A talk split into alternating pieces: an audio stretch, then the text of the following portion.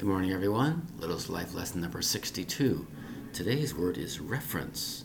R E F E R E N C E. That's reference. Reference. R E F E R E N C E.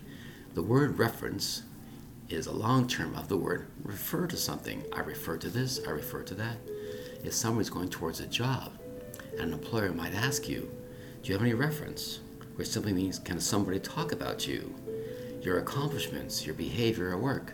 That's your reference.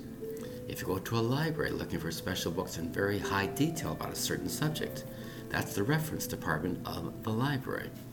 R E F E R E N C E. That is the reference division of a library. Very special books, very high detail about certain subjects you're looking for, for a test, for an essay, for a project at school or work, is in the reference department of a library. You might say somebody's talking about you, we've mentioned before, as a reference about you for a possible job. Or somebody's curious about somebody's character. Can you give me a reference about that person? Well, that person did this, that person did that. That would be termed of a reference of REF, ER, E-N-C-E, reference, not ants, but ents, F-E-R-E-F, E-R, E-N-C-E.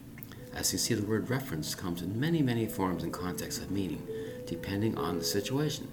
As I mentioned before, this is part of a library, used as a reference or a character, idea, or testimony about a person for a particular job. REF, E-R-E-N-C-E, is a very, very special word to use in many, many type of contexts. So Little's Life lesson number 62 was the word reference. R-E-F, E-R-E-N-C-E. Thank you very much for your time. Bye-bye.